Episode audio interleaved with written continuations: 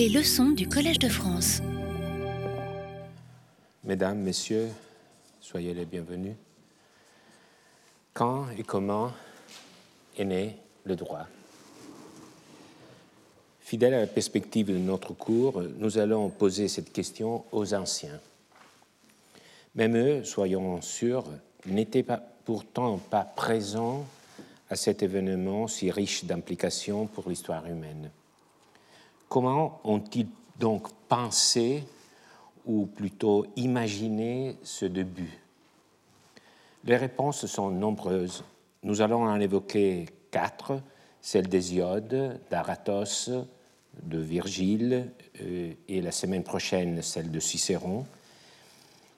Avant d'arriver à Rome, c'est donc euh, un prélude grec qui nous attend, car dans ce domaine, plus encore que dans d'autres, les idées élaborées en Grèce sont une prémisse incontournable pour comprendre la pensée romaine. La poésie est souvent la voie la plus rapide pour saisir un concept. Pour nous laisser gagner dès le départ par un pressentiment du kaléidoscope dans lequel nous regarderons aujourd'hui, lisons ensemble ces quelques vers majestueux et mélancoliques. Alors, justice, dit prit cette génération en haine et s'envola vers le ciel et s'établit dans la région où elle apparaît encore la nuit aux humains sous la forme de la Vierge auprès de l'éclatant bouvier. L'auteur en est Aratos, qui vécut au IIIe siècle avant notre ère. Son récit se conclut sur l'image de la justice qui abandonne la terre, dégoûtée par la méchanceté de l'homme, et se transforme en une étoile qui nous regarde d'anneau, splendide, inaccessible, et qui nous reprimande, mais aussi nous guide si nous voulons bien la regarder. Nous reviendrons bientôt sur ce récit pour comprendre comment la justice a pu abandonner la terre. C'est quelque chose que nous voudrions bien savoir. Nous nous le demandons presque chaque jour. Mais j'attire maintenant votre attention sur un point. Cette représentation de l'origine du droit et beaucoup d'autres, parmi les plus intéressants de l'Antiquité gréco-romaine, sont insérés dans une vision plus générale de l'évolution de, la société humaine, dont la naissance du droit n'est qu'un aspect et qui reçoit son sens de l'ensemble.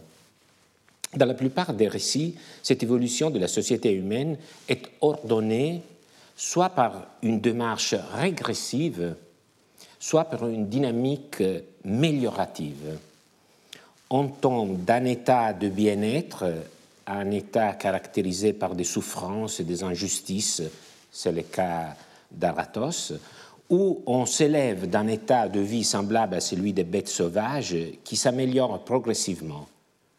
Deux visions du destin de l'homme sont ainsi confrontées. Une vision ascendante et une vision descendante. Pour tout dire, ces deux visions apparemment opposées, descendantes et ou ascendantes, ont plus de points en commun que cette dichotomie ne le laisse penser. Il en existe de dizaines de versions, souvent contaminées entre elles.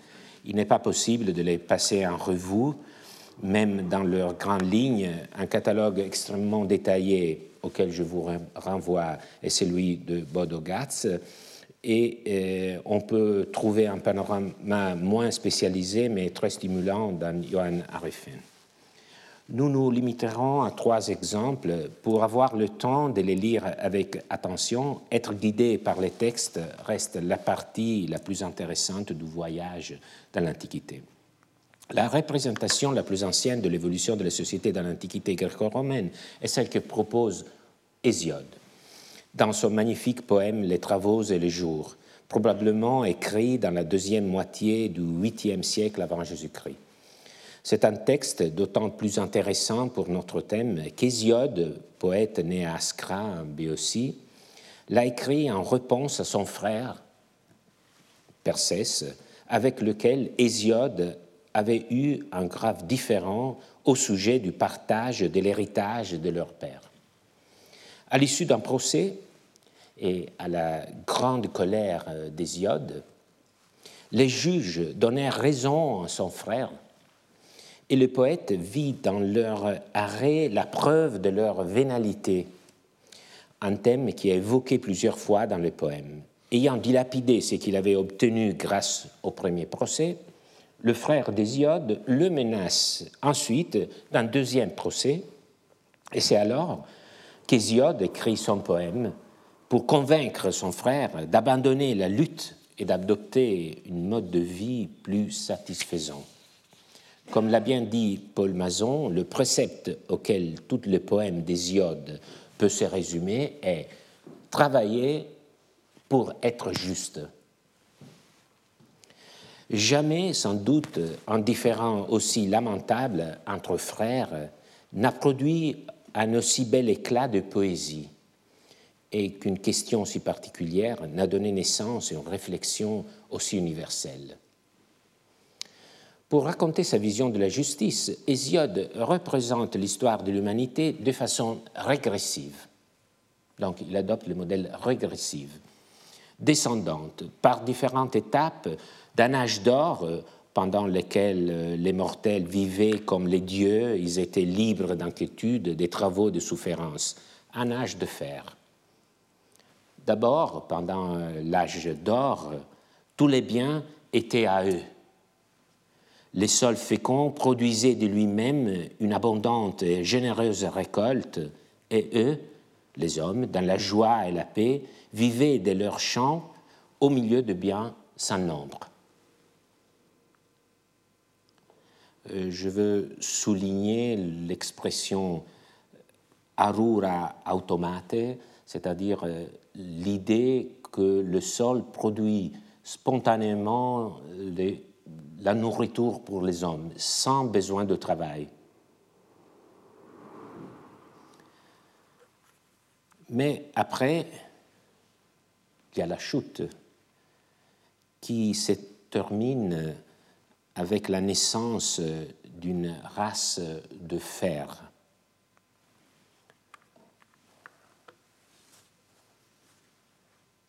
Les hommes nécessiteront ni le jour de souffrir fatigue et misère, ni la nuit d'être consumés par les deux angoisses que leur enverront les dieux. Nul prix ne s'attachera plus au serment tenu, au juste, au bien. C'est à l'artisan de crime, à l'homme tout en deux mesures, qui rend leur respect. La justice sera dans les mains, les droits sera seulement la force. La conscience n'existera plus. Et la fin de ce récit n'est pas un dénouement heureux. Une clameur s'élève, celle de justice, traînée par où l'amènent les mangeurs de présents, ceux qui se font corrompre, qui ne rendent la justice qu'à coupe de sentence torse est-elle enveloppée de brume, suit en pleurant la cité et les mœurs des peuples et en envoyant des mots aux hommes? C'est une très belle image et la justice enveloppée de brume, on, voit très bien les larmes qu'elle laisse le matin sur euh, l'humanité.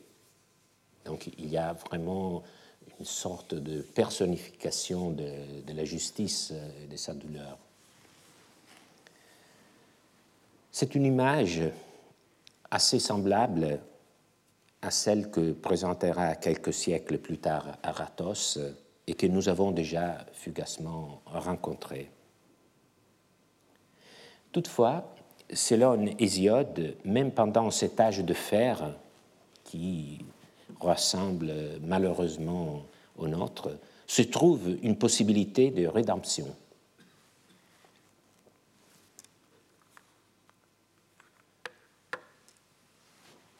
Mais toi, Persès, écoute la justice. Ne laisse pas en toi grandir la démesure. Bien préférable est la route qui, passant de l'autre côté, mène aux œuvres de justice. Justice triomphe de la démesure quand son œuvre est venue.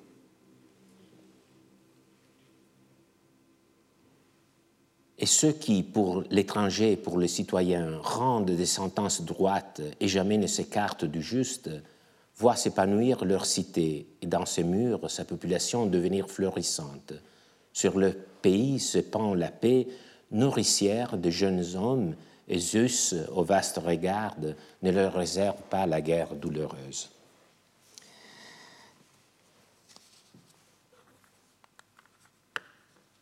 Donc, L'idée de droit se présente, comme vous le voyez, sous la forme de la justice. Donc, nous avons parlé du droit, mais il faut souligner que l'expérience du droit se présente dans Hésiode sous la forme de la justice. Donc, le mot diké, peut prendre, selon les contextes, des significations variées usage, bonne manière d'agir, et encore jugement, procès, sanction, châtiment. Il serait inutile de tenter d'établir une valeur unique. Les mots a la même racine que deiknomi, le, verbe deiknomi, c'est-à-dire montrer, désigner. Le sens originaire de diké serait donc direction, ligne marquée mais la pluralité des significations est multipliée davantage par la fonction syntaxique diké et parfois prédicative, comme dans la phrase esti, il est juste, il est de justice, et parfois le mot diké est au pluriel, dikai. Parfois, il est accompagné d'adjectifs comme itzeia dikai, c'est-à-dire les sentences droites ou mauvaises, tordues, scoliai dikai. D'autres fois encore, elle est personnifiée. Les contextes multiplient donc les significations de cette notion. Faute de pouvoir en parler de façon générale, venons à l'approche d'Hésiode.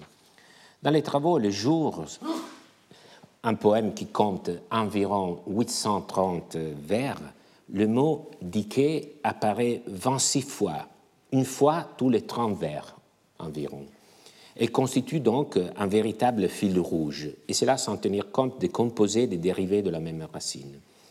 La valeur qui prévaut, même si elle n'est pas l'unique, est celle de justice entendue comme juste mesure, opposée à hubris, outrage, démesure. Et donc c'est dans cette opposition que nous percevons le sens profond de Diké. Mais avant d'abandonner Hésiode, essayons d'avancer encore un pas pour comprendre quel est le contenu des Parce que je sais que toujours, lorsque nous sommes confrontés avec le mot justice, on est d'abord fasciné, mais on preuve un peu la, vertige de se demander mais qu'est-ce que la justice? C'est un, mot creux, vide, ou est-ce qu'il y a un contenu qui peut être partagé? Oui, je crois que la réflexion sur les sources anciennes euh, peut montrer qu'il y a un contenu. Lisons d'abord ces vers. Telle est la loi, le nomos, que le chronide Zeus a prescrite aux hommes, que les poissons, les fauves, les oiseaux et les se dévorent puisqu'il n'est point parmi eux de justice. Il n'est point parmi eux de justice. Mais aux hommes, Zeus a fait don de la justice, dit qui est de beaucoup la première des biens. Alors, la norme, nomos, donnée par Zeus, permet de distinguer les hommes des animaux. Les animaux peuvent se nuire mutuellement ils peuvent se nuire mutuellement. Les hommes, non. Voilà que se dégage une notion fondamentale de diké, comprise comme respect de l'autre, la mesure, par opposition à la démesure. Si vous préférez, c'est s'en tenir au sien sans nuire autrui. Bien sûr, diquer, comprise comme mesure, rénonciation au bien d'autrui, est favorisée par l'abondance spontanée des biens qui caractérise l'âge d'or. Mais pendant l'âge de fer également, Diquet permet d'obtenir de biens suffisants pour tous, bien qu'au prix d'un travail fatigant. Et c'est justement cela qui est au cœur de la notion de Diquet dans Hésiode. C'est le dispositif grâce auquel la justice sort du flou et se révèle comme étant un véritable critère d'action et de décision. Nous voyons ce dispositif mis au jour dans le poème des travaux et des jours. Le, poème porte sur l'histoire de la dispute véritable ou plutôt imaginée entre frères à propos du partage de l'héritage de leur père. Un partage déjà acquis par Persès, le frère d'Hésiode, mais contesté par Hésiode, et qui met en cause les parts assignées par un jugement frauduleux des rois. Une fois, dit Hésiode, une fois déjà nous partageons notre patrimoine, et toi, tu importais alors bien plus que ton dû, en le volant et en payant un grand dommage aux rois mangeurs de dons, qui sont tous disposés à prononcer ce jugement-là, les sots. Ils ne savent pas combien la moitié est plus que le tout. À nouveau, l'Antiquité nous livre un aphorisme merveilleux, énigmatique, qui rassemble un peu proverbe en toute chose le commencement est la partie la plus puissante. Mais pourquoi la moitié est plus que le tout? Il faut se souvenir qu'il s'agit d'un partage. C'est une opération qui montre la justice en action, de façon presque visible je dirais même calculable. Ce n'est pas un mot vide. Un partage, pour être équitable, doit assigner des parts égaux. Comme l'a bien dit Philippe Rousseau, si les rois protègent dans leur jugement la loi du partage, la communauté, représentée en l'espèce par Hésiode et son frère, ne s'épuisera pas en dissensions ruineuses, mais travaillera à mettre en valeur son bien. La capacité productive s'accroîtra et chaque moitié apportera plus que la totalité. Voilà dévoiler le, le sens ultime de, de, ce, de cet aphorisme. Alors, rationaliser le mythe, c'est comme les trahir, je, je crois j'en suis conscient, mais je vous demande la permission de le faire. Dans la vision d'Hésiode, Diké est un cadeau des dieux et ce sont les dieux qui veillent à son respect. La justice est une déesse qui pleure sur la démesure des hommes. Mais essayons de soustraire ce récit à son cadre de vin et de le réduire à son dispositif d'action et de réaction. Une vision très précise se dégage alors. Une société dans laquelle personne ne va au-delà de ce, que, de ce qui lui revient. Dans cette société, la prospérité appartient à tous. La n'est pas seulement une rénonciation, c'est un dispositif social qui permet, dans le cadre d'une situation apaisée, de multiplier les résultats de l'activité de l'homme. Qui ne doit pas utiliser son énergie pour détourner les coupes données par les autres hommes. Je pense que ça appartient à notre expérience quotidienne. Dans l'équité, le bien-être individuel et le bien-être de la société se rencontrent. Donc la dimension privée rejoint la dimension publique de la justice. Le fait qu'un seul individu soit juste, ça a une rechute favorable sur la société dans son ensemble. Donc il y a une dimension individuelle et une dimension publique commune de la justice. La vision de Hésiode a été, pardon, a été reprise sans grande modification par Aratos.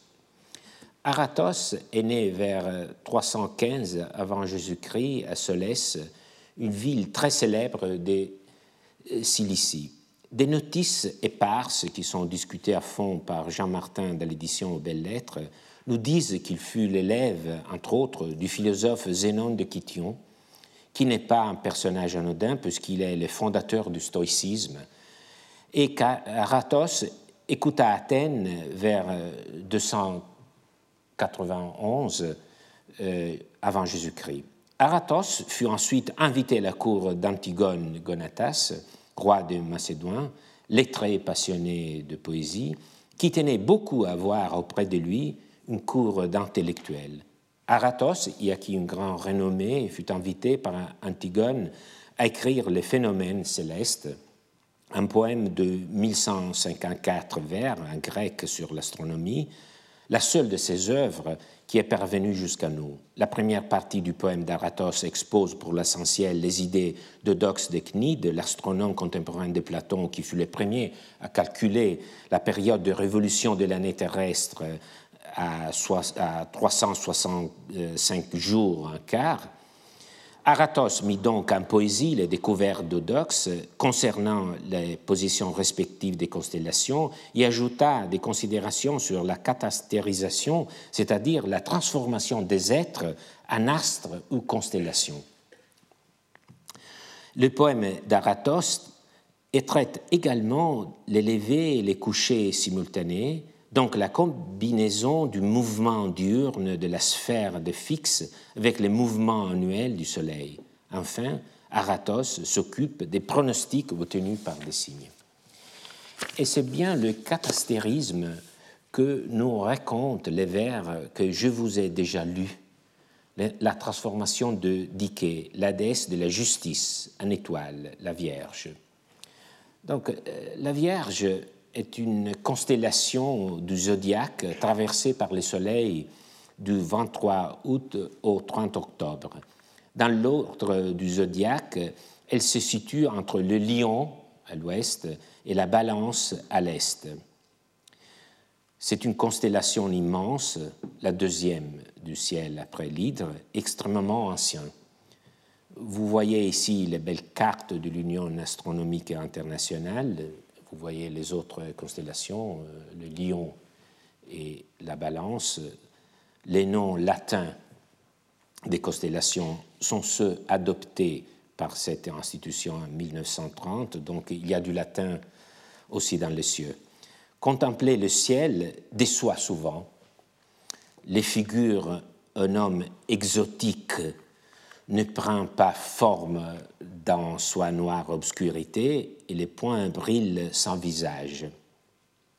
Les dessins peuvent nous aider, mais les mots d'un poète deviennent nécessaires pour que la Vierge reprenne toute sa beauté.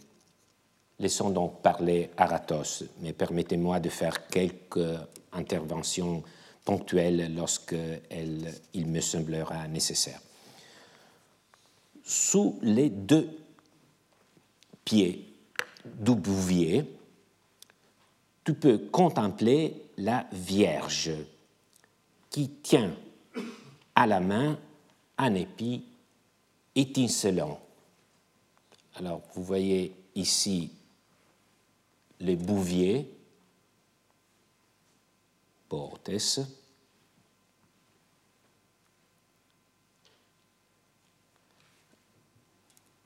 la Vierge est à ses pieds, on ne la voit pas dans cette carte, on la voit ici, donc le bouvier et la Vierge.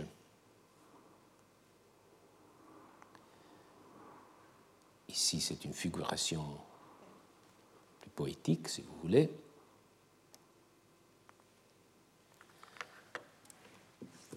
Sous les deux pieds du bouvier, tu peux contempler la Vierge qui tient à la main un épi étincelant. Est-elle la fille d'Astréos, dont on dit qu'il fut le père antique des constellations, ou bien de quelqu'un d'autre? Astraios est un titan uni à l'aurore, il engendre le vent. S'il est le père de la Vierge, c'est uniquement peut-être en tant que père des constellations en général. Puisse-t-elle de toute façon suivre paisiblement son chemin. Mais une autre tradition circule parmi les hommes, disant qu'elle aurait jadis séjourné sur la terre. Epixonier, sur la terre elle venait à la rencontre des humains. Elle ne dédaignait pas la compagnie des hommes et des femmes d'autrefois.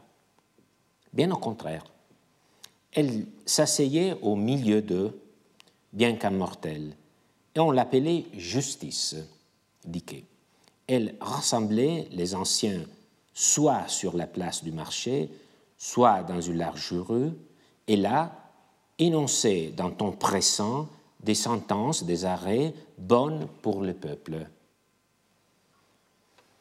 On peut préciser, les Thémistès sont chez Homère les règles du droit qui régissent les rapports entre les hommes, mais ici, il ne s'agit pas de normes, mais plutôt de décisions de justice, d'arrêt. En ce temps-là, ils ignoraient encore la chicane funeste, les rivalités préjudiciables et les désordres des combats, et ils vivaient sans avoir besoin d'autre chose. La mer et ses épreuves restaient loin de leurs pensées, la mer. Il n'y avait pas de navigation.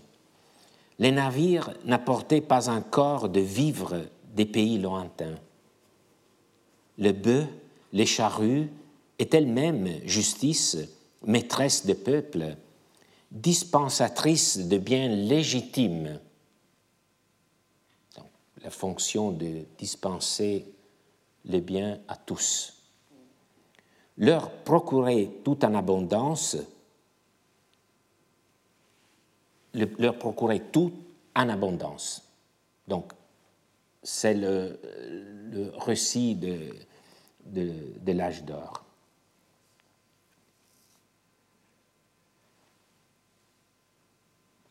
Vous avez peut-être remarqué que par rapport euh, au récit d'Hésiode,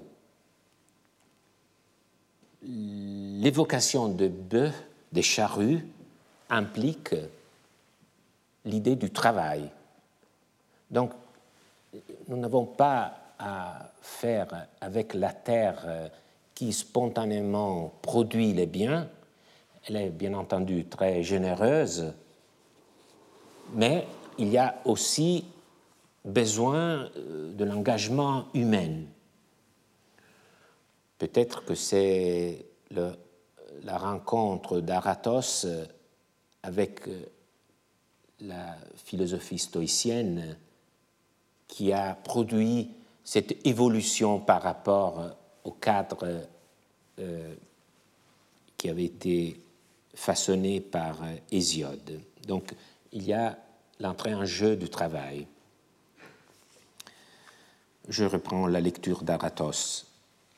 Elle, la justice, fut là tant que la terre continua à nourrir la race d'or. Mais la race d'argent, elle ne la fréquentait que peu et mal volontiers, car elle, la justice, regrettait les mœurs des anciens peuples. Cependant, même sous la race d'argent, elle était encore là. Maintenant, des vers qui ouvrent paysage, un scénario majestueux. Un des passages les plus inspirés du poème d'Aratos, les monts servant de frontière entre terre et ciel. Justice descendait les soirs des montagnes, bruyant d'écho, mais restait à l'écart, sans s'approcher de personne pour lui parler aimablement. Mais quand elle avait rempli d'êtres humains de vastes collines, alors elle les menaçait et leur reprochait leur perversité. Elle ne viendrait plus, disait-elle, se montrer à leurs yeux quand ils l'appelleraient. Quelle descendance vos pères de l'âge d'or ont-ils laissé derrière eux? Combien de générés? Et vous mettrez au monde des enfants pires encore. Alors il y aura des guerres. Alors il y aura des meurtres abominables chez les humains. Ce que Zeus avait interdit. Et une peine cruelle s'apparentira sur eux. Ayant dit, elle regagnait les montagnes et laissait là les gens qui la cherchaient encore tous des yeux. Mais quand ceux-là moururent, la race d'argent, à leur tour, et qu'apparurent les hommes de la race de rein, plus affreux que les précédents, qui les premières forgèrent le couteau criminel des grands chemins, les brigands, on peut s'imaginer, et embusqués au bord de route, et les premiers aussi dévorèrent la chair de bœufs laboureux, alors justice prit cette génération en haine et s'envola vers le ciel. Envoler ne signifie pas nécessairement qu'Aratos donnait des ailes à la Vierge, et s'établit dans la région où elle apparaît encore la nuit aux humains sous la forme de la Vierge auprès de l'éclatant Bouvier.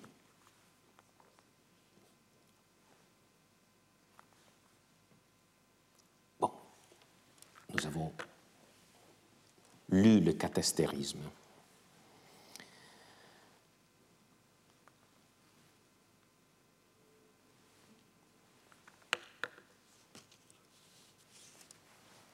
Chez Aratos, le droit fait son apparition non sous la forme des lois, mais sous la forme d'un comportement mesuré, d'une règle de vie qui s'en tient à ce que la terre produit sans excès. De même que la violence s'oppose à la justice, de même la terre s'oppose à la mer. La navigation, c'est-à-dire le commerce, la recherche de biens qui ne proviennent pas du rapport direct avec l'environnement dans lequel on vit, est vue comme la volonté de dépasser l'espace contrôlable par l'homme un défi qu'il expose à des risques par lesquels il pourrait être importé. Dans quel sens pouvons-nous parler d'une naissance du droit? Plus qu'une structure étatique, ici les poètes décrivent un état idéal dans lequel, grâce à l'abondance des biens, ou par la capacité à restreindre ses propres prétentions, le besoin d'opposer aux hommes des règles externes ne se fait pas sentir. Tout au plus, il faut un magistrat, le roi de la société homérique, qui par ses sentences peut résoudre les conflits, de façon à restaurer la justice. La justice qui s'éloigne de la terre est une image si suggestive qu'elle a été l'objet de reprises infinies. À Rome, Cicéron a traduit les poèmes d'Aratos, de même Germanicus, consul en 12 après Jésus-Christ, successeur désigné de Tibère, si la mort ne l'avait ravi trop tôt. Sa place sera prise par son fils Caligula, donc euh, l'or et le fer. Une des raisons qui rendent le mythe de la Vierge très fascinant est que tout départ, tout départ contient en soi, nous le savons, avec euh, la douleur de l'éloignement, l'espérance du retour. C'est ça qui rend le départ si fascinant. C'est pourquoi le rêve de l'âge d'or fonctionne à la fois comme la nostalgie d'un Éden disparu et l'espoir d'un monde meilleur à venir, lié à la croyance de l'éternel retour. Je dirais c'est un souvenir de l'avenir. Ainsi, dans la Rome du premier siècle, après qu'Auguste a mis fin à cent ans de guerre civile, Virgile chante dans la quatrième de ses bucoliques le rêve d'une régénération l'avènement prochain du siècle d'or, le retour d'Astrée de la Vierge Justice. La grande série des siècles recommence. Voici que revient aussi la Vierge, que revient le règne de Saturne. Voici qu'une nouvelle génération descend des auteurs du ciel. Le mythe a été souvent évoqué, y compris à l'époque moderne, comme l'a montré l'ouvrage enchanteur euh, de Yates, Francis Yates, Astrée. Faisons une pause, admirons Marie de Médicis, peinte par euh, Ruban dans le cycle du Palais du Luxembourg, maintenant au Louvre, la félicité de la régence de 1625 met en présence euh, la France et Marie qui, manteau royal, tronc sous un dé, en tenant un sceptre d'une main et une balance de l'autre, symbole de la justice, de l'exercice de l'autorité souveraine. On l'a souvent interprété justement comme une représentation de Marie en nouvel astrée, symbole d'un âge d'or retrouvé, ce que probablement Rubens n'avait pas à l'esprit. Mais cela montre que le mythe est quand même à l'esprit de ceux qui regardent ce tableau. En tout cas, l'image représente la régence en son lit de justice. Ce tableau, d'un peintre napolitain, connaît pas la datation, peut-être 1640, euh, lorsque le peintre était à Florence, montre encore une fois le mythe d'Astrée.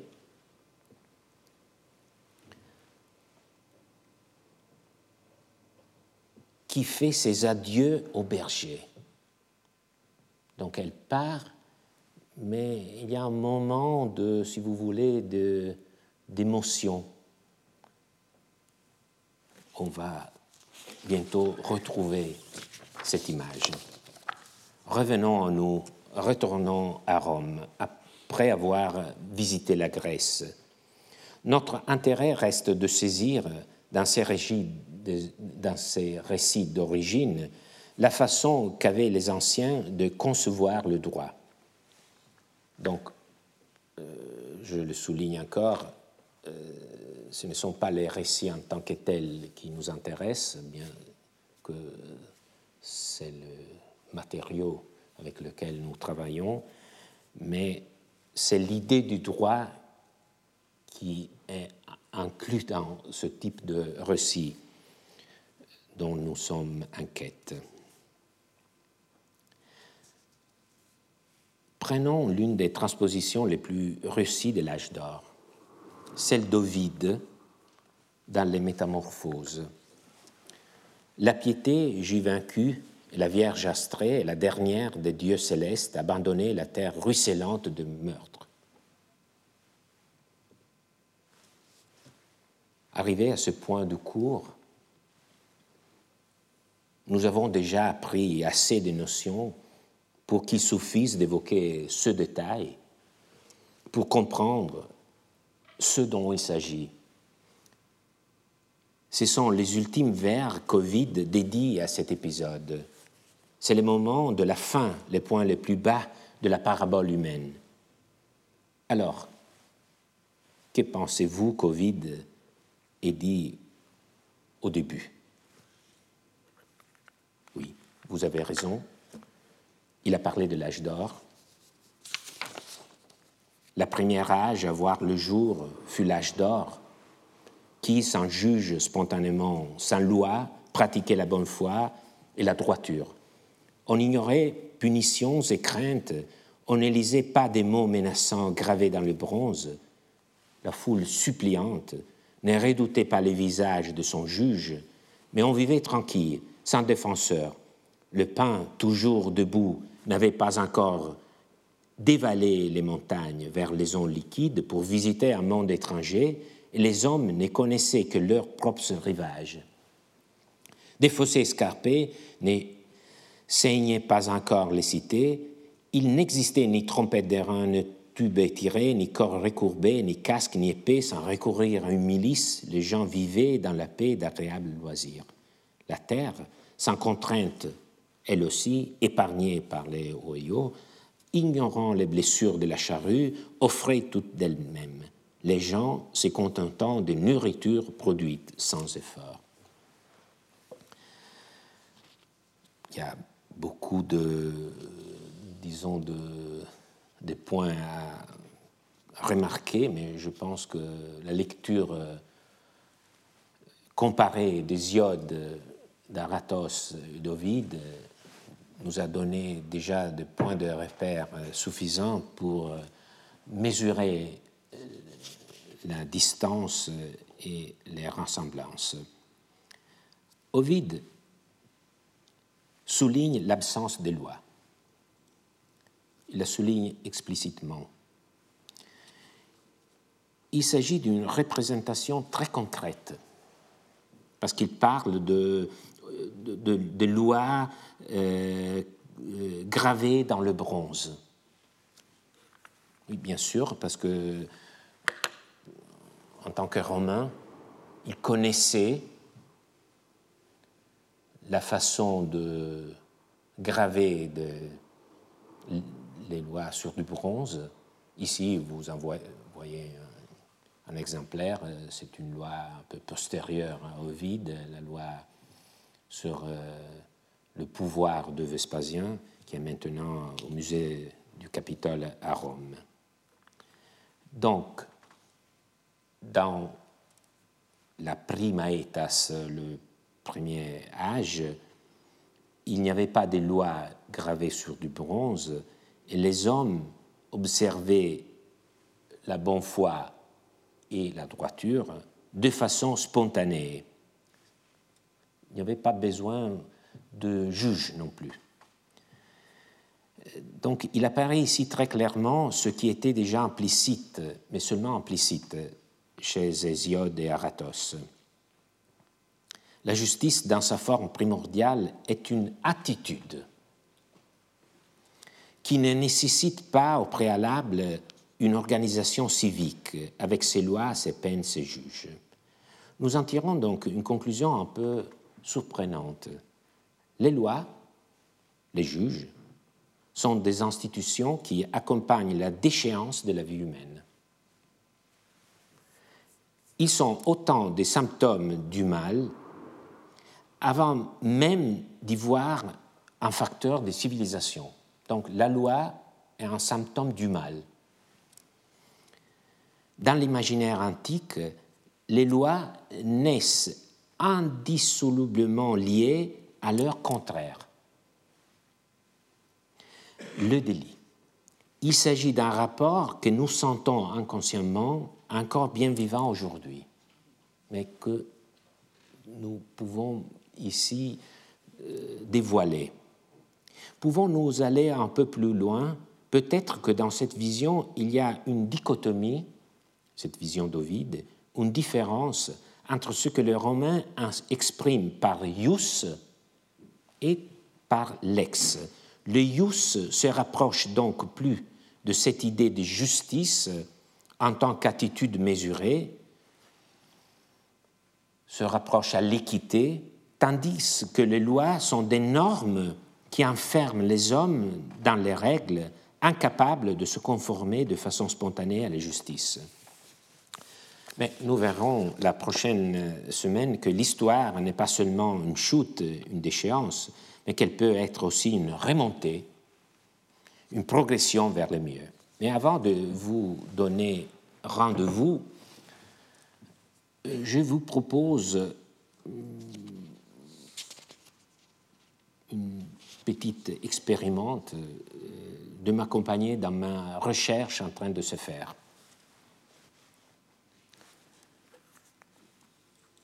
Personne n'ignore Sévère de Virgile, tiré de la deuxième de ses géorgiques, poème didactique sur l'agriculture écrit à la demande de Mécène en 37 et 30 avant Jésus-Christ. ô paysans très chanceux, s'il avait conscience de leur bonheur, loin des armes qui sèment la discorde, la terre elle-même, dans sa grande justice, répand pour eux du sol une nourriture facile. Et c'est parmi eux que la justice, parmi les bergers, parmi les paysans, que la justice quittant la terre laissa ses derniers vestiges. O fortunatus nimium sua si bona agricolas.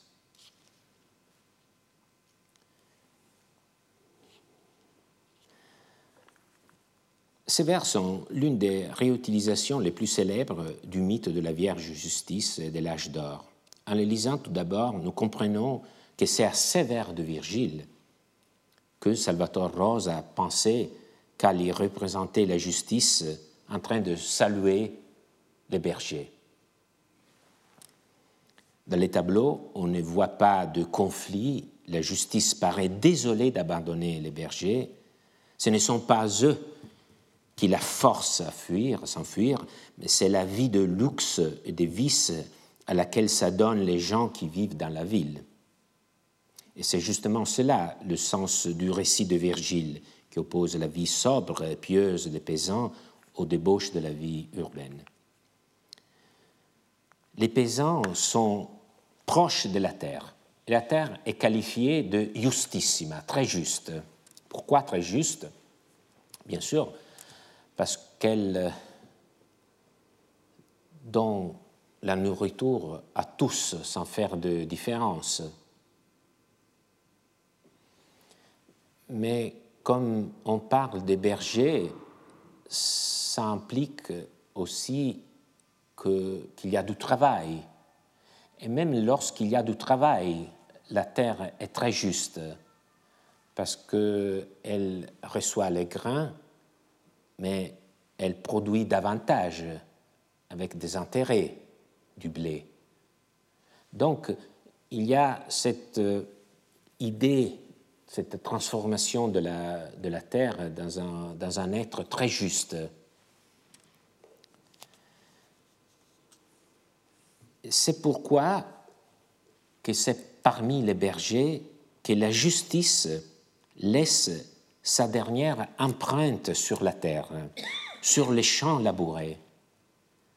Empreinte, vestige, vestigium, le mot latin. Nous lisons ce mot et soudain une connexion se met à l'œuvre. C'est l'expériment que je vous propose. Vestige est la parole employée par euh, le juriste Nerval fils que nous avons rencontré dans notre premier cours, pour décrire l'empreinte laissée sur la propriété par la possession. En expliquant les concepts de possession et de propriété, peut-être que nous pouvons le relire rapidement, il nous disait que le droit de propriété commença par la possession naturelle, c'est-à-dire physique, il en reste encore un vestige dans la manière d'acquérir les animaux qu'on prend sur terre, sur mer et dans les airs, car ces choses appartiennent à l'instant à ceux qui en ont saisi les premières la possession, etc. C'est donc cette image de Virgile que Nerva avait à l'esprit lorsqu'il envisagea son explication. Ce n'est pas surprenant, Virgile devint un auteur classique de son vivant, déjà de 26 avant Jésus-Christ, trois ans après la publication des Géorgiques, quelques enseignants comme Sicilius et Pirota le mettent au programme de leurs enseignements en remplacement de Nus.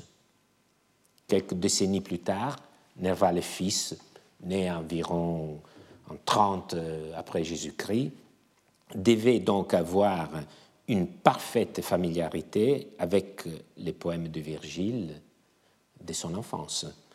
Je ne veux pas dire que le juriste ait voulu lui faire un hommage délibéré, c'est que ce passage célèbre des Géorgiques, appris de son enfance, opère dans sa mémoire il est resté dans l'esprit du juriste comme une trace, nous pourrions dire comme un vestige. Le passage de Virgile traitant de la justice avait déjà une empreinte juridique, un saveur juridique. Autour de ce vestige, l'imaginaire et la logique juridique de Nerva a pris forme, et c'est pourquoi, en lisant le texte de Nerva, c'est pourquoi, en lisant le texte de Nerva, on sent de façon un peu inexplicable que ce passage s'ouvre sur un paysage vertigineux. C'est un peu inexplicable parce que c'est un texte très sobre, mais lorsqu'on le lit, on sent que c'est un paysage énorme qu'il y a derrière, qui s'ouvre sur une sorte d'âge primitif. Et maintenant, nous comprenons d'où vient sa force, de son évocation instantanée du passage de Virgile c'est cet arrière-plan qui opère dans notre mémoire, dans notre mémoire, quand nous lisons le texte de Nerva, et qui nous suggère cette ouverture.